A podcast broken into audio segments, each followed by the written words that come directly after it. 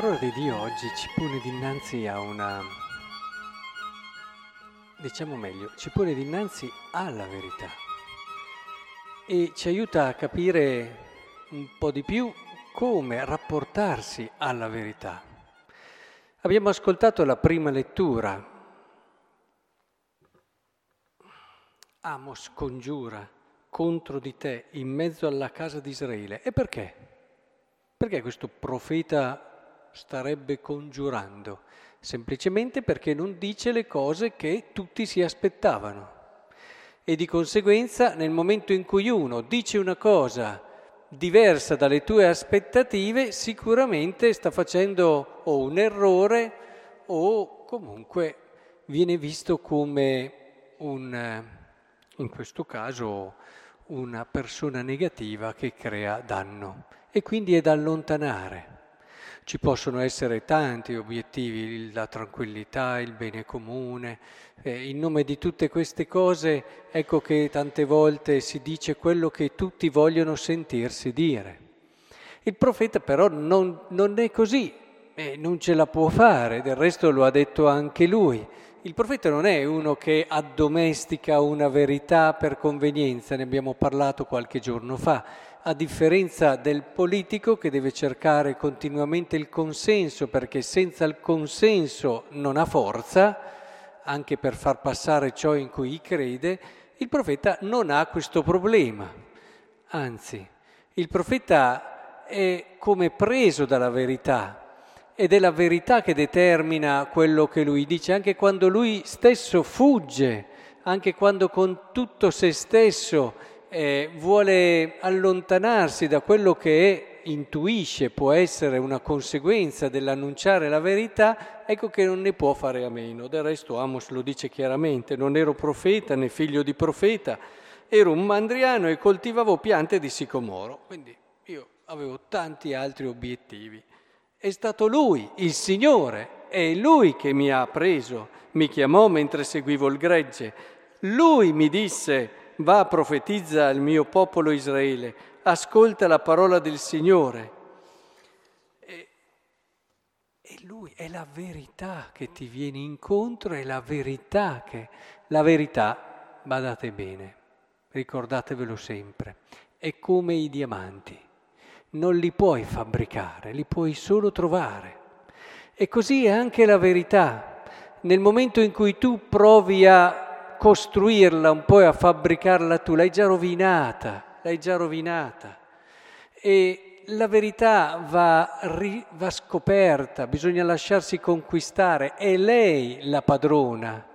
Al giorno d'oggi invece tanti provano a farla stare dentro ad una filosofia, dentro ad un'ideologia, soprattutto ideologie, e, e vogliono costruire intorno alla loro ideologia la verità. Ed è questo che crea divisione, crea conflitti, che ti fa vedere il diverso sempre come un avversario, una persona da cui stare attento.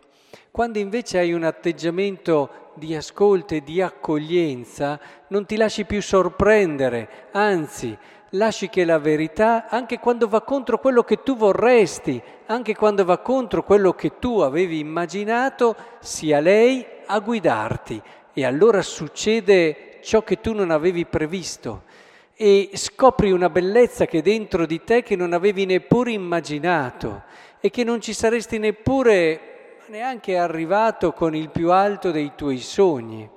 Ed è proprio lì che la verità ha una forza in sé dirompente.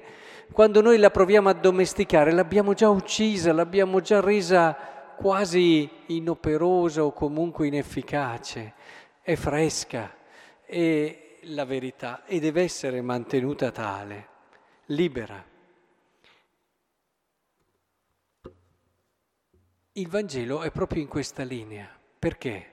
Perché questi qui volevano una certa cosa e Gesù gliene dà un'altra. Ecco, la verità spesso fa così. Noi ci attendiamo determinate cose e la verità ci supera va al di là di quello che potevamo immaginare, ma perché non ci arrivavamo ancora. Questo qui chiede di essere guarito. Gesù sa che la guarigione è certamente un grande dono, ma ce n'è uno più grande, che questo qui in quel momento lì neppure pensa, neppure immagina, neppure le persone che sono nella sala, che è il perdono dei peccati, che è la salvezza dell'anima. E allora Gesù va oltre la sua richiesta. E la verità è così.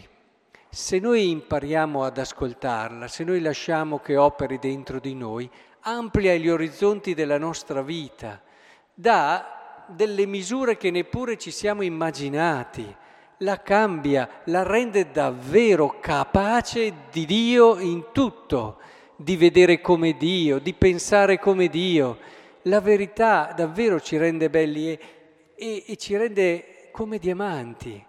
È proprio così, allora ti accorgi che anche tu sei così bello e unico, sei così speciale che puoi solo essere trovato, nessuno potrà mai, ma hai dentro di te qualcosa di grande, di vero, di unico e allora impari, grazie alla verità, a considerare ogni persona come un universo infinito, un'infinita possibilità. E allora, come ci dice il Salmo, proviamo davvero a considerare la legge del Signore come perfetta che rinfranca l'anima, i precetti del Signore come retti, il timore del Signore è puro. Guardate che dietro questo c'è tutto quello che abbiamo detto, perché il timore del Signore non è la paura, ma è aver quella sana riverenza verso colui che viene considerato l'assoluto come una verità che ci supera sempre, il non pretendere di prenderlo, di modellarlo, di ridurlo ad un omaccione buono che se non è buono secondo i miei criteri allora non è Dio. Capite, ci sono a volte situazioni pesanti e difficili, questo è vero. Eh, ricordo spesso Camus che vedendo questo bimbo andare sotto il tram si è alzato, guardato gli occhi in alto e ha detto ah se Dio ci fosse non sarebbe successo, ma appunto è un ridurre la verità e Dio a quello che è il nostro criterio, il nostro metro. È uccidere Dio questo, inglobarlo in una ideologia, ma Dio non si farà mai inglobare. Dio e la sua verità sono liberi, sono un diamante.